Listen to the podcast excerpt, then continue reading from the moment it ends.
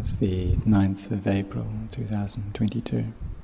So the training of our mind is something that's very important. And for all of us, having been born already, we wish for happiness, and none of us want to suffer. But the happiness that we gain becomes the cause for suffering to arise. And if we don't meditate, if we don't practice, then we just meet with the same old suffering like we always have. And even though we may have many, many possessions, these are just external things. Like how some people think if the, they get very wealthy, they get a lot of money, then they're going to really get happiness from that.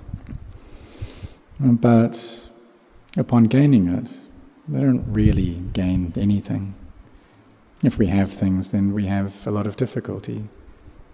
And we have to use these things uh, to support our lives.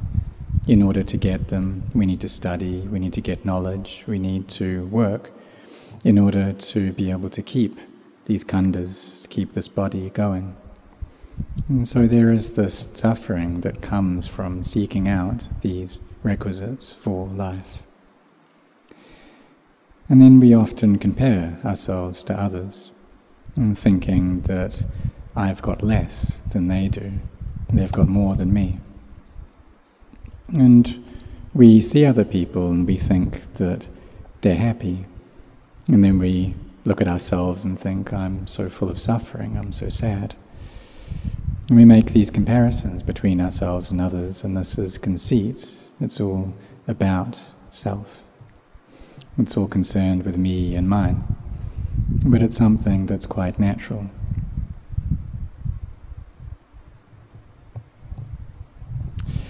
So, where do the defilements um, arise from? When the eye sees a form, then there is proliferation that arises. There's a sense of liking towards that or disliking towards that, and then there's this proliferation that comes on. If we like something, then um, the mind proliferates. If we dislike something, then there's also uh, proliferation. But in neither of these cases um, is there peace of mind. There's just this inner chaos, this inner turbulence.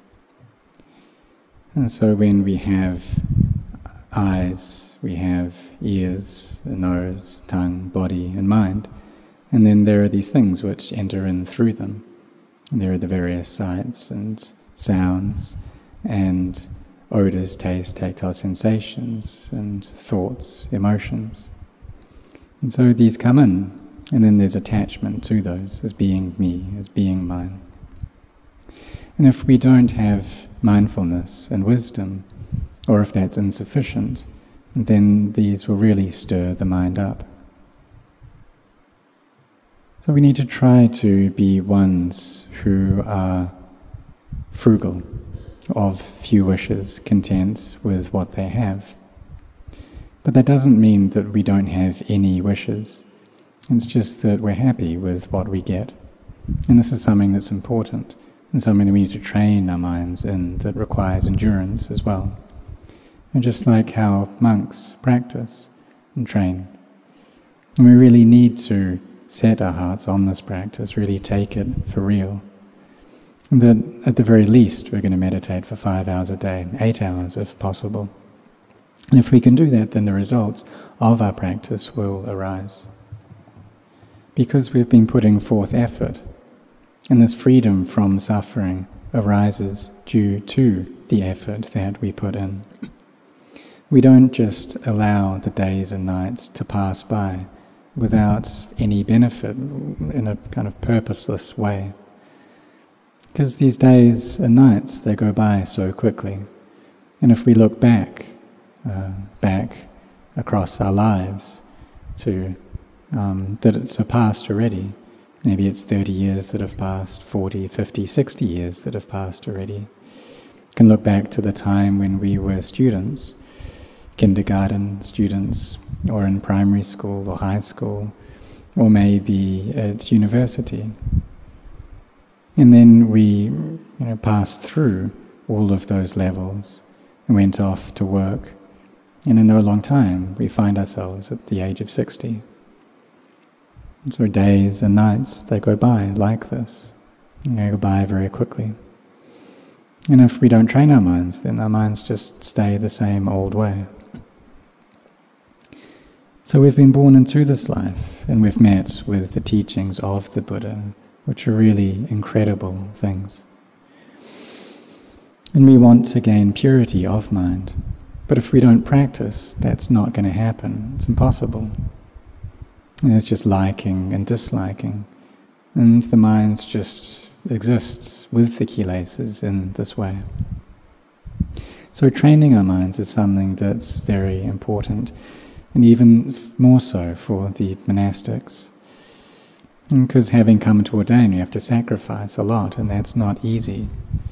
And sometimes we can really think about this a lot, really kind of ponder this over, think about every aspect before we ordain, what it's going to be like. And so for myself, I kind of thought about this a lot, I almost kind of obsessed over it. Well, what would it be like ordaining? How was I going to stay on as a monk? If I got sick, then who would look after me? How would I be cured? If problems came up, then what would I do? Would I be able to last as a monk? Could I stick it out? And so I thought about things, everything from every angle. But when I kind of gathered it all together, then I thought, well, if I die, then I die, and that's fine. So we have to sacrifice everything. And by everything, you know, all the things that we have, the possessions we have, it may not be a lot, but it's a lot for us. So for the monks to ordain, that's not easy. We need to throw away the world in order to gain the Dhamma. We need to train our minds. And so, those who are intent on uh, this practice, well, they listen to the teachings of their mother and father teacher, um, saying in Thai, Po Me Krubajan, it's like both teacher and mother and father. And then we take those teachings to practice. And through that, we wear away at the defilements.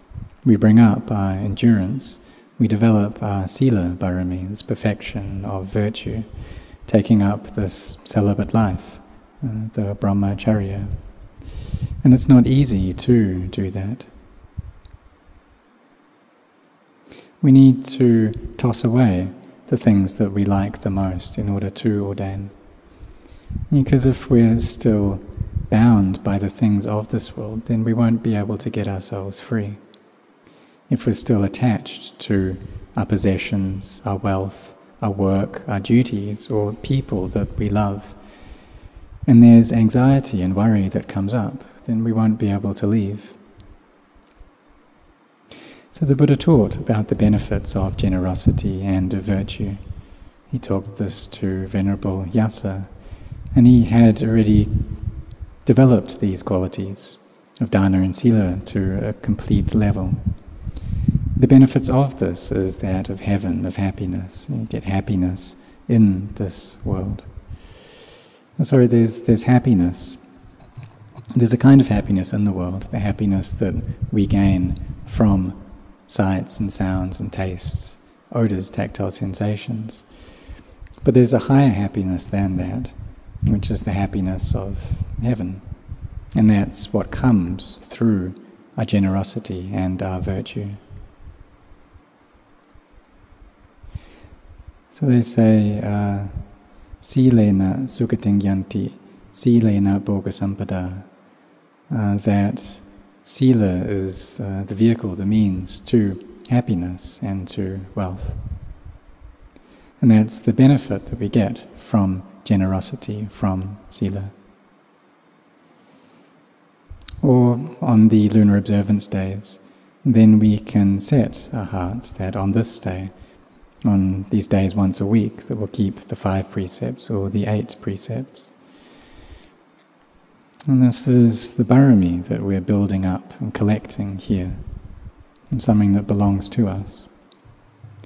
And we're raising up our spiritual virtues. And so we put down our duties, we put down our work for one day and set our hearts on the practice, on chanting a lot, on meditating a lot, on having a lot of mindfulness. And in order to do this, to chant, to meditate, to establish mindfulness, that requires our effort. But we do that and we don't retreat. We set our hearts on it.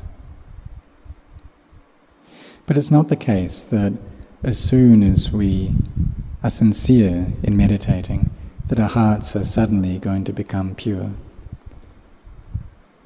But rather, what happens is that we see into the drawbacks of having a heart that's stirred up and chaotic.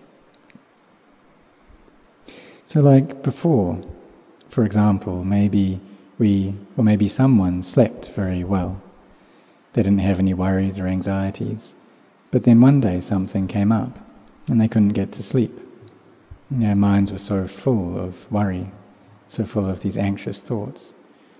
And so then they could see the suffering, this noble truth of suffering, and could ask themselves, well, why is the suffering coming to me? And to see whether their hearts have any foundation, whether they have a refuge. And so, this is the noble truth of suffering that is arising.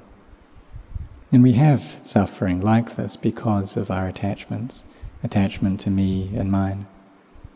So we try to find a path out of this suffering.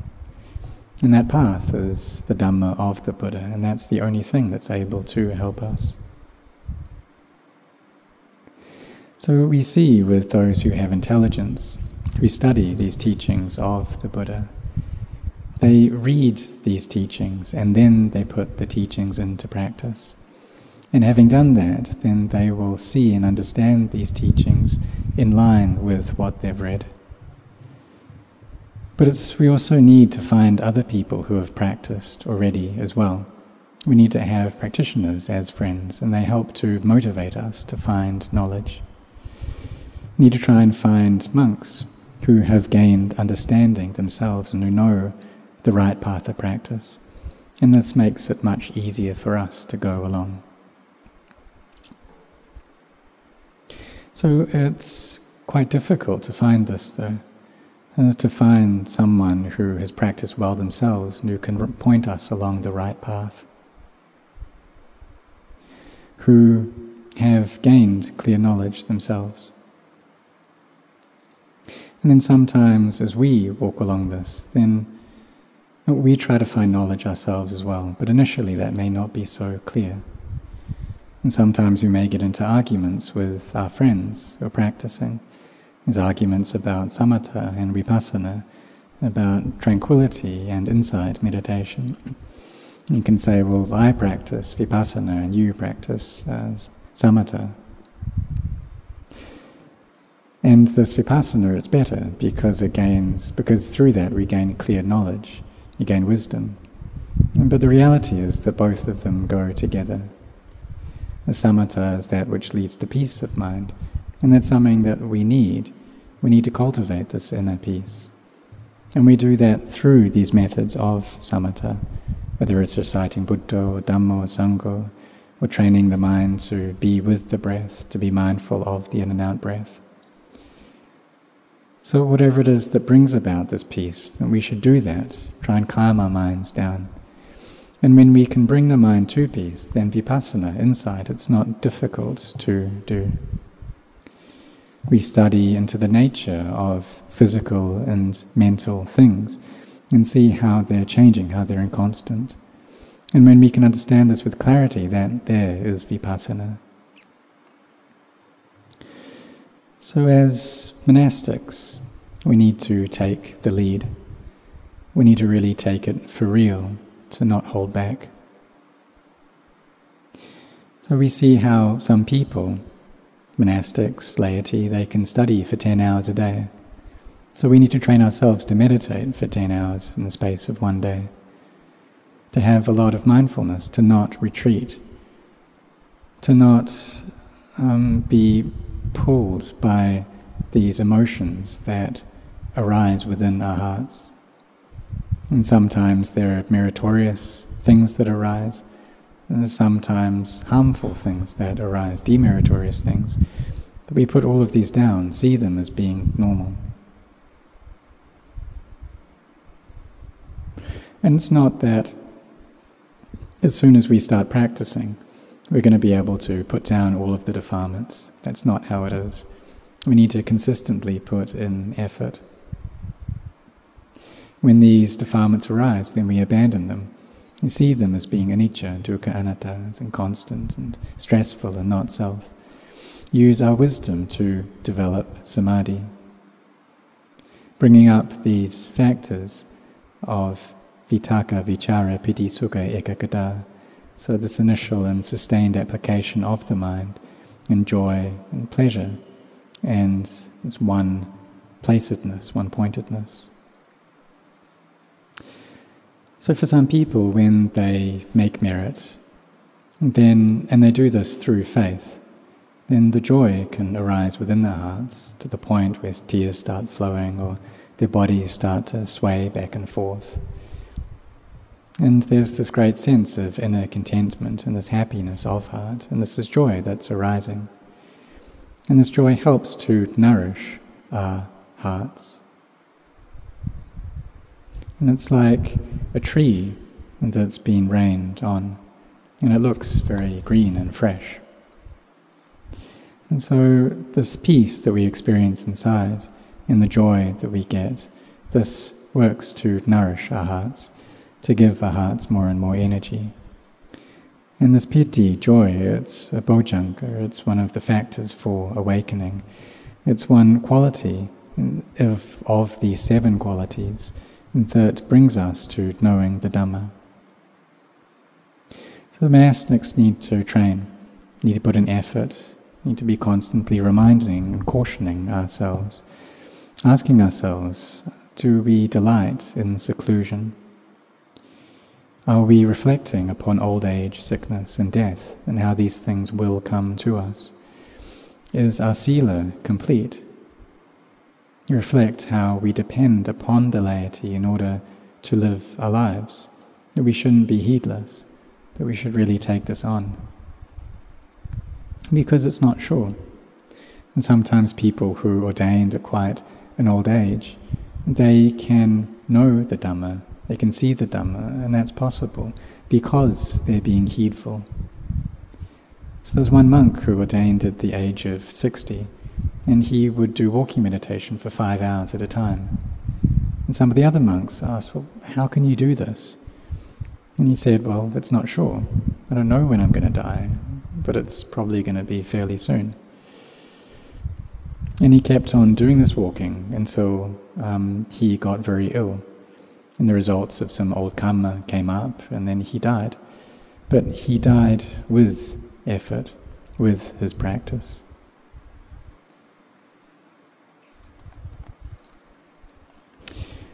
And so for us, we need to set our hearts on this. Whether monastics or laity, we be sincere in this practice. Because this opportunity that we have now, that we've been born into this life, that we've met with the teachings of the Buddha, is a very great opportunity. And so may you set your hearts on using it to the best.